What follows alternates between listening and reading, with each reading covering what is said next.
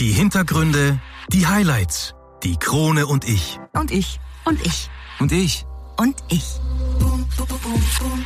Kronenzeitung. Alles begann auf einem Boot am Wörthersee. Knapp zehn Jahre später ist der Traum, bei Olympia zu segeln, zum Greifen nahe. Manchmal kann es doch so schön sein. Einfach nach dem Schulunterricht am Strand den Laptop zuklappen und mit dem Boot ins Wasser gehen. Ein ganz normaler Tag im Leben von Rosa Donner, der 17-jährigen Kärntnerin. Wir nehmen euch heute mit auf einen Segeltörn der Sonderklasse. Also reinhören, es lohnt sich.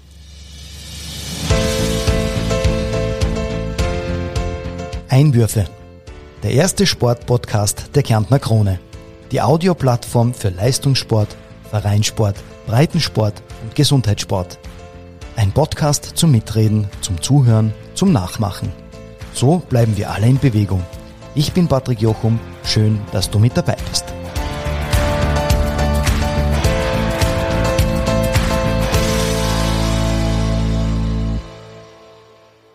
Ja, Mast- und Schottbruch beziehungsweise Ahoi aus dem Krone-Studio in Klagenfurt. Ich darf heute das 17-jährige Kärntner Aushängeschild des Segelsports Rosa Donner begrüßen. Rosa, schön, dass du bei uns bist. Servus, danke, dass ich da sein darf.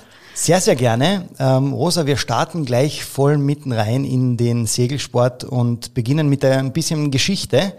Ähm, und ich bin gespannt, ob du dem zustimmen kannst und ob du die da genauso wiedererkennst. Denn das Segeln an sich ist ja eines der ältesten Fortbewegungsvarianten, seitdem man begonnen hat, die Gewässer zu befahren. Es sind teilweise Aufzeichnungen gefunden worden, die einige tausend Jahre vor Christus entstanden sind. Und die Engländer waren es dann, die im 19. Jahrhundert das Segeln als Sport für die Reichen und Adeligen entdeckten. Die Olympiapremiere von Segeln sollte 1896 in Athen sein, wurde aber wegen der schlechten Witterungsverhältnisse nicht durchgeführt. Erst in Paris 1900 war Segeln dann Teil der Spiele. So, und jetzt kommt's. Olympia und Paris sind ja für dich auch ein großes Ziel. 2024 finden die Olympischen Spiele in Paris statt und da bist du ja am Start, oder? Ja, das hoffe ich. Also es ist mein großes Ziel, das nächste große. Und ja. Ja, schauen wir mal, ob du dann wirklich 2024 am Start bist. Ich halte dir schon die Daumen. Du hast ja eigentlich mit sechs Jahren schon mit dem Segeln begonnen. Was fasziniert dich am Segeln und vor allem, was hat dich im zarten Alter von sechs Jahren schon an diesem Sport begeistert? Na, ich liebe generell die Natur und die Verbindung mit dem Wasser. Und bei uns ist es auch ein bisschen in der Familie, weil mein Opa ist schon gesegelt und meine Mama auch. Und irgendwie hat sich das halt dann so ergeben, weil wir ein Boot am Wörthersee stehen haben, da waren wir immer wieder drauf. Und dann habe ich angefangen, eben Optimistentraining zu machen am Wörthersee und das hat mir halt voll getaugt. Optim Optimistentraining, entschuldige, das ist, das klingt äh, ja ist irgendwie so wohlgesonnen der Begriff. Was heißt Optimistentraining? ja, der Optimist ist ein sehr, sehr kleines Segelboot für Kinder bis 15 Jahren. Aha. Und das ist eben ein Einmannboot und da lernt man sozusagen segeln. Und das war sozusagen dein erster Kontakt mit dem Segelsport?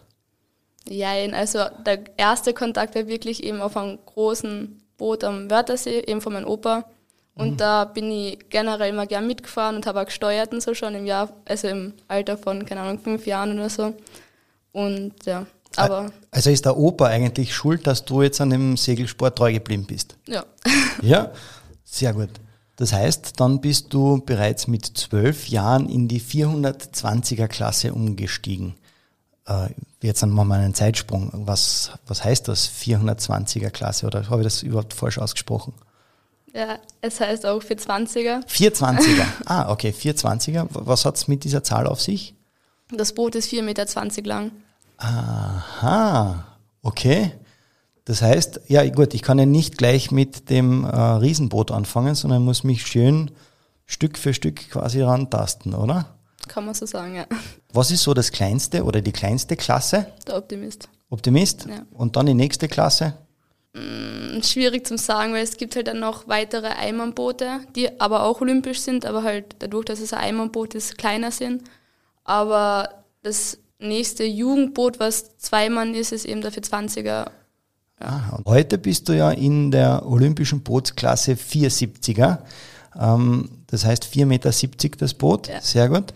Ähm, wie kam oder wann kam es zu diesem Bootsklassenwechsel?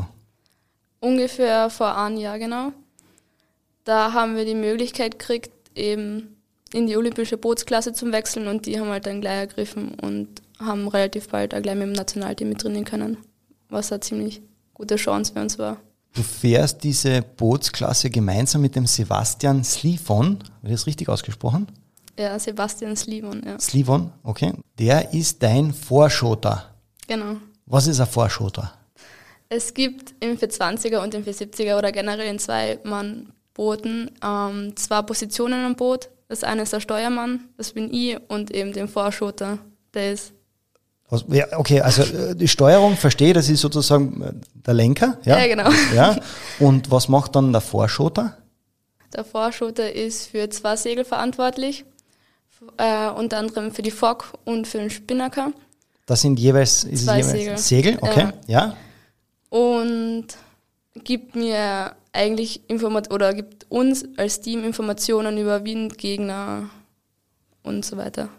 Das heißt, der sagt, du musst jetzt ein bisschen weiter links fahren, ein bisschen weiter rechts fahren, ähm, die sind so weit entfernt und äh, oder wir sind so weit vorne, kann ja auch sein.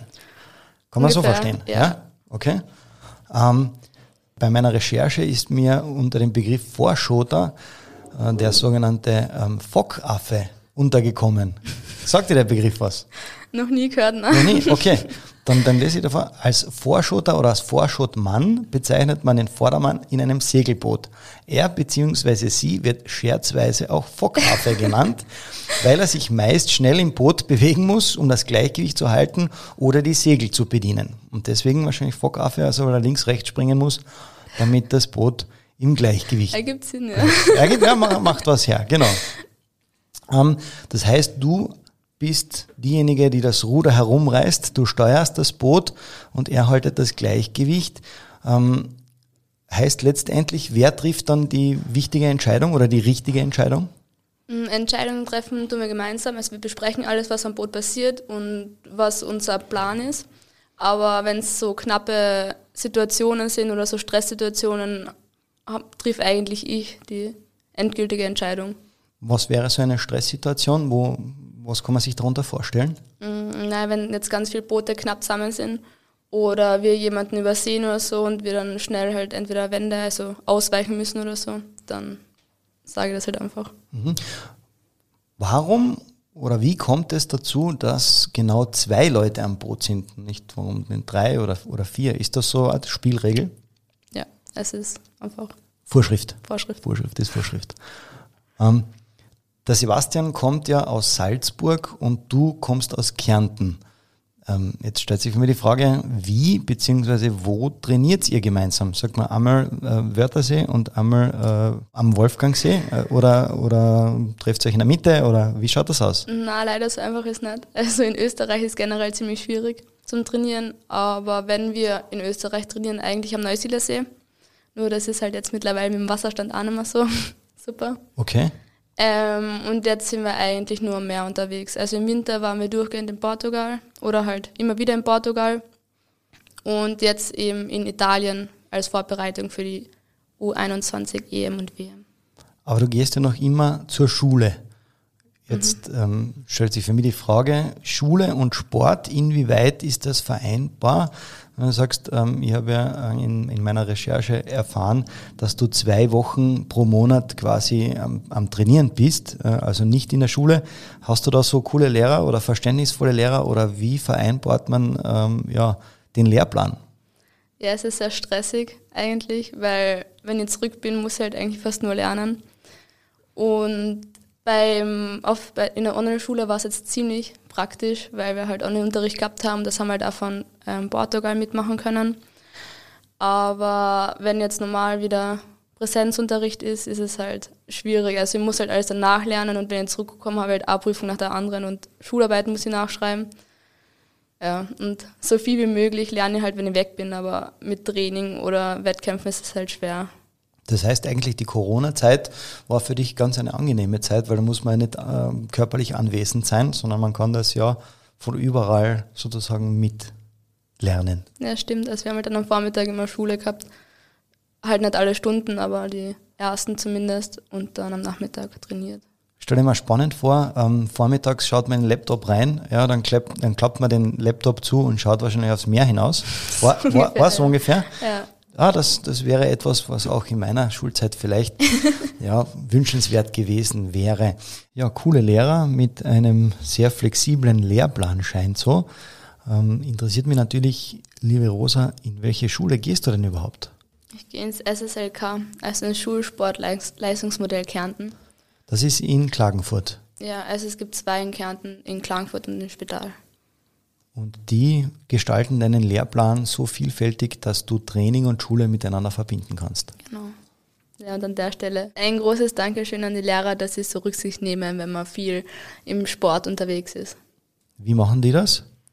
Ähm, na, die Lehrer haben Rücksicht, wenn ich viel weg bin und lassen mich halt, wenn ich jetzt gerade von zwei Wochen Training zurückkomme, prüfen sie mich halt nicht gleich in der ersten Stunde, sondern halt erst in der zweiten oder dritten. und ja. Ja, die Weltmeisterschaft war ja im März und im Mai war die Europameisterschaft in Portugal dieses Jahr. Ähm, ich habe da gelesen, dass du der Meinung warst, dass ihr mit zu viel Respekt vor den Profiteams gestartet seid. Wie, wie hast du das miterlebt? Ja, stimmt allerdings. Also bei der Weltmeisterschaft haben wir auf jeden Fall noch sehr viel Respekt gehabt und haben aber dann trotzdem immer wieder zeigen können, dass wir vorne mitfahren können. Haben das zwar nicht wirklich gehalten, aber zumindest die ersten, das erste Viertel. Und Was war da für, für Platzierung, wenn du sagst, wir, sind, wir haben mithalten können? naja, also bis zur Louvboje ungefähr haben wir immer wieder geschafft, unter die Top Ten zu kommen. Wow. und haben das aber eigentlich bei der Weltmeisterschaft nicht wirklich ins Ziel bringen können. Aber bei der o Europameisterschaft haben wir es zweimal geschafft. Und da hat man halt dann schon gemerkt, dass es einfach mit der Erfahrung besser geworden ist und ja, der Respekt halt auch ein bisschen weniger. Also von äh, Großevent zu Großevent ein bisschen was dazugelernt. Ähm, du bist jetzt an 17 Jahre, bist da schon voll mitten bei den Profis dabei. Ähm, du hast ja schon sehr viel erlebt, was andere ja, sage ich mal, in ihrem Leben nicht äh, so den, vom Lebenslauf her erleben dürfen. Ähm, die Platzierung jetzt dann bei der Europameisterschaft war ja dann, wie viel da seid ihr bei der EM geworden? 31. Bei der Europameisterschaft dann unglaublicher Platz 31. Du fährst ja im Juli äh, zur Junioren-Weltmeisterschaft nach Sanremo und Ende Juli zu den Junioren-Europameisterschaften nach Formia. Genau. Ähm, ist man da jetzt dann eigentlich nervös oder bist du dann jetzt dann schon so ein bisschen, hast du von den Profis was abgeschaut? Naja, nervös ist man eigentlich immer. Aber ja, wir haben halt echt viel bei den vorigen Events uns abschauen können eben. Allein von der Taktik her und von den ganzen Nachbesprechungen. Und ja, das hoffe ich, dass wir alles umsetzen können. Jetzt dann gehe ich da in diese Situation rein. Ähm, der Startschuss ist sozusagen gegeben. Ähm, und ja, links Profis, rechts Profis. Inwieweit, wie bekommt man das denn mit? Weil du bist ja, denke ich einmal, sicherlich voll fokussiert auf euren Start und dass da alles hinhaut. Ähm, was machen die Profis vielleicht anders? Naja, größtenteils kriegen wir es mit eben durch die Nachbesprechungen und die Videoanalysen vom Trainer. Und ja, während der Wettfahrt selber kriege ich eh wenig mit von den anderen Booten oder halt, was sie genau machen. Aber Okay, also der Lernprozess erst eigentlich dann nach dem Bewerb, oder? Ja. Mhm. Ähm, heißt dann eigentlich jetzt nächstes großes Ziel ist was? die Junioren, also U21 Weltmeisterschaft, anschließend dann U21 Europameisterschaft. Das sind die nächsten großen Ziele, für die es heißt natürlich, sich vorzubereiten. Und ähm, wir haben vorher schon gehört, du bist ja viel ähm, am Wasser unterwegs, aber trotzdem das mit Schule, Training am Wasser, da gibt's ja auch noch etwas, sagen wir mal, ähm, nach der Schulzeit, also das Trockentraining sozusagen. Wie sieht das eigentlich bei dir aus, das Trockentraining? Was, macht, was machst du, um dich fit zu halten? Am meisten eigentlich Kraftausdauer. Also ich habe dreimal in der Woche von der Schule aus Kraftkammer und am Nachmittag oder Abend habe ich halt immer wieder trotzdem noch Krafttraining oder halt gelaufen oder Radlfahren oder so. Was ist der Lieblingstrockentraining? Ähm, momentan Radfahren, weil das neu in meinem Leben ist. ja, okay.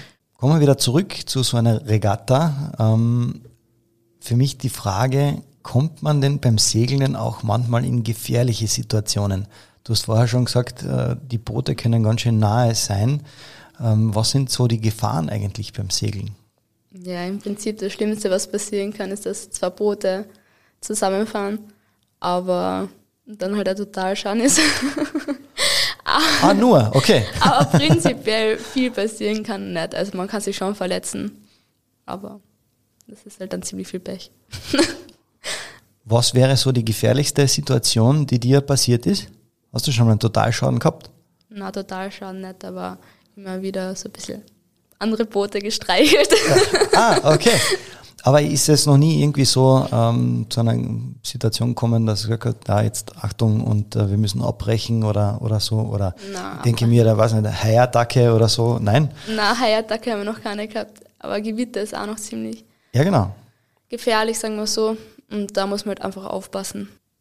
Wie seht ihr das vom Boot aus? Ich meine, wir haben gerade vorher schon ähm, gehört, dass du sozusagen fürs Steuern zuständig bist und der Sebastian äh, der Vorschote ist. Ist der dann, beobachtet man dann das Wetter direkt, ja, oder, oder sagt man einfach, na, wir haben jetzt, müssen einfach nur schauen, Wind, äh, gegnerische Boote, wie, wie lässt sich das alles miteinander vereinen? Ja, also das Wetter generell haben wir jetzt nicht so im Blick, weil das ist für uns jetzt nicht so wichtig, weil wenn irgendeine gefährliche Situation ist oder so oder ein Gewitter kommt, dann bricht eh die Wettfahrtsleitung alles ab. Aber wir haben insofern die Wolken im Blick, weil die halt auch viel mit dem Wind zu tun haben und wichtig für uns sind und ausschlaggebend. Ja. Wenn du sagst, die Rennleitung bricht ab, ähm, bis zu was für einer Windstärke oder Regenstärke oder, oder wie muss man sich das vorstellen? Geht's dann?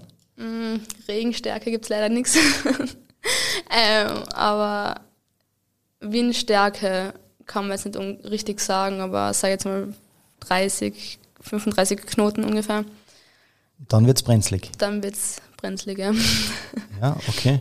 Und wie, wie, sieht das dann bei euch beim Training aus? Ich meine, ich denke, dann trainierst, trainiert ihr zwei am Boot alleine, ja, ihr fahrt raus ähm, und wenn man sagt, okay, man kann äh, die Wettfahrten oder den Wettbewerb so gut wie möglich nachstellen, ja, aber der Wettkampf ist dann trotzdem immer ein eigener.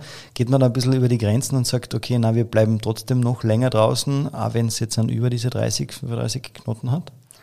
Das entscheidet eigentlich der Trainer dann.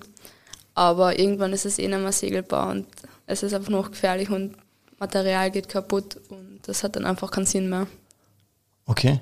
Was passiert eigentlich, wenn äh, das Boot zum Kentern gebracht wird? Wie dreht man das wieder um? Wie stellt man das auf?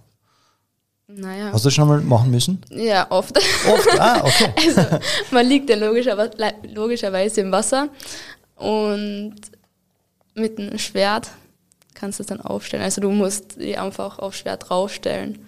Und das Schwert ist unter, unter einem Boot, oder? Ja, genau. Das ist so wie das Ruder, steht das aus dem Boot raus. Ja. Und da du hast halt Gewicht drauf und da stellt sich das Boot eigentlich relativ leicht meistens auf. Also ihr beide kraxelt dann aufs Schwert und dann erhebt sich das Boot wieder aus dem Wasser. Genau. Vielleicht kommen wir zu etwas ganz anderem und zwar zur Ausbildung.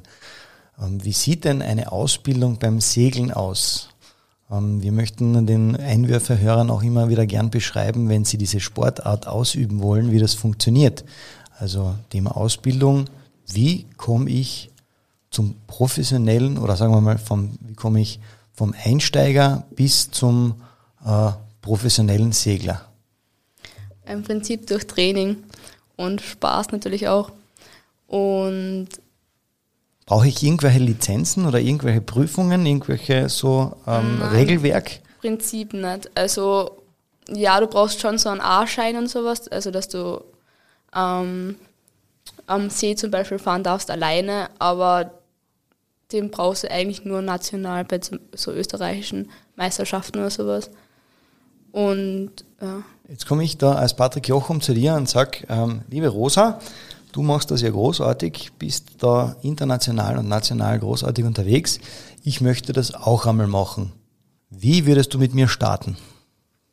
Als erstes eher am Land und dann mal alles erklären, die Grundlagen, wie man was bedient und wie die Manöver funktionieren und dann eh schon direkt aufs Wasser raus loslegen. Wenn jetzt dann aber nicht ich derjenige bin, der dich fragt, sondern äh, jemand allgemein wissen möchte, ähm, wie er am besten segeln kann und wo er das lernt.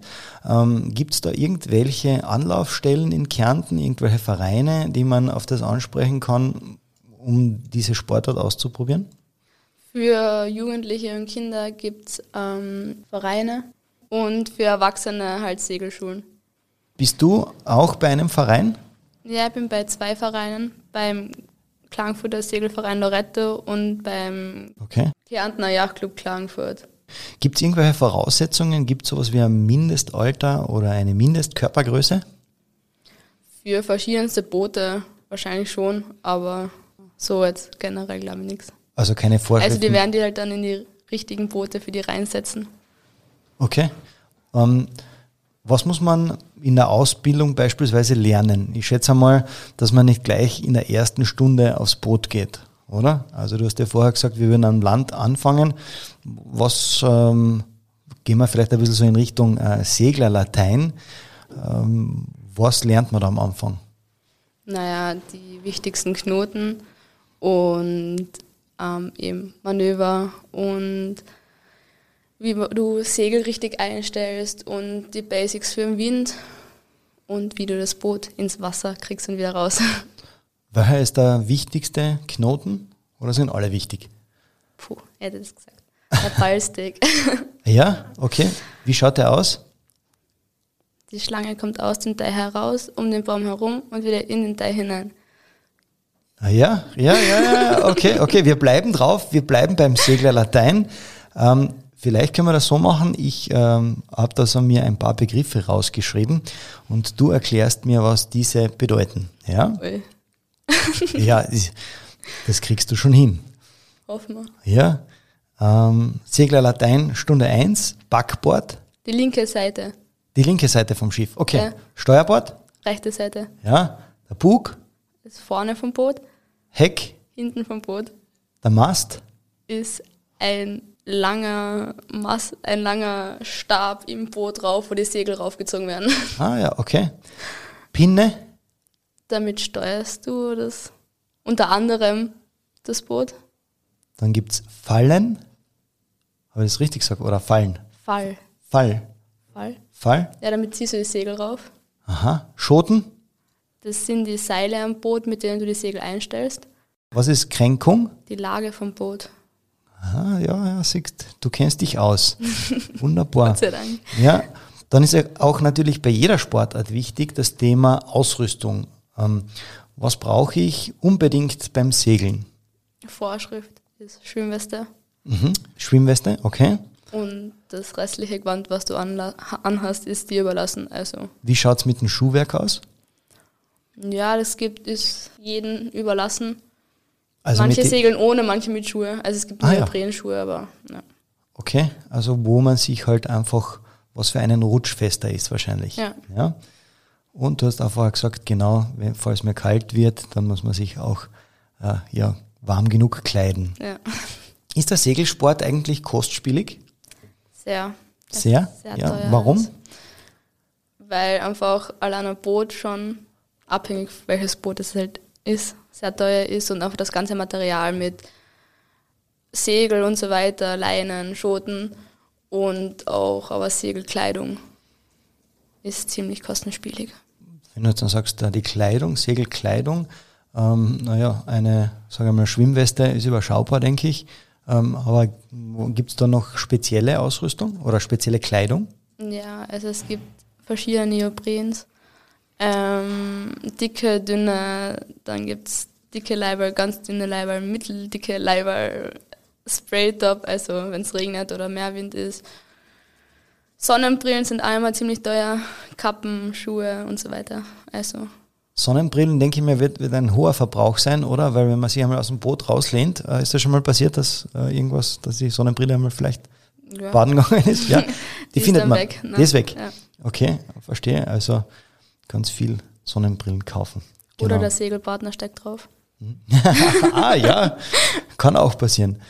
Ähm, angenommen, es gibt keinen Wind oder das Segel wird aus irgendeinem Grund während der Fahrt kaputt.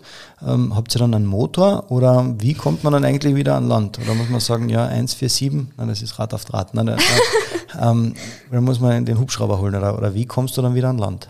Ja, mit dem Trainer eigentlich. Also der schleppt einen dann rein. Mit was ist der Trainer unterwegs? Motorboot. Mit der Motorboot, okay. Ja. Und das heißt, ihr könnt dann aufs Motorboot steigen oder wie, wie wird das, oder das, so klassisch wie, wie das Auto abgeschleppt? Ja, das Segelboot wird mit einer Leine am Motorboot festgebunden und wird dann einfach hinten hergezogen und wir sitzen drauf. Ah, okay. Also das Taxi ist auch mit dabei vom, ja. vom Trainer, wenn man. Auch wenn der Wind eingeht. Ja? ja. Dann wird man auch reingeschleppt. Außer der Trainer ist gemein, aber davon gehen wir jetzt einmal nicht aus. okay, und der lässt euch dann reinrudern. Nein. Ähm, kommen wir vielleicht so zum nächsten Punkt, zu deinen Highlights.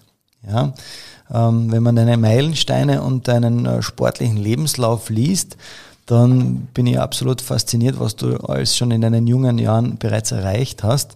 Ähm, ich gehe da jetzt an, gar nicht einmal so weit zurück, ja, aber das fängt ja 2016 international und national äh, warst du im Optimist unterwegs, dann 2017 im 420er, ähm, dann geht das weiter, international und national sehe ich da 2018 erster Platz, österreichische äh, Jahresbestenliste U19 und U17. Äh, das geht weiter bis hin jetzt an, ähm, genau wie du vorher schon gesagt hast, EM und WM also Europameisterschaft 31. Platz und WM äh, 17. Platz im 470er. Äh, was war denn so von dir dein absolutes Highlight oder hast du mehrere Highlights? Ähm, angefangen haben sie in 420er. Da sind wir erster Platz beim internationalen Spring Cup in Isola geworden und auch 2019 siebter Platz bei der Weltmeisterschaft in Portugal. Ähm, da, da, warst du aber U17, oder? Bist du da mitgefahren? Ja, oder? genau, U17. Mhm. Also bei der Weltmeisterschaft U17. Ja. Ähm, und 2020 sind wir erster Platz bei der kroatischen Meisterschaft in 420er geworden.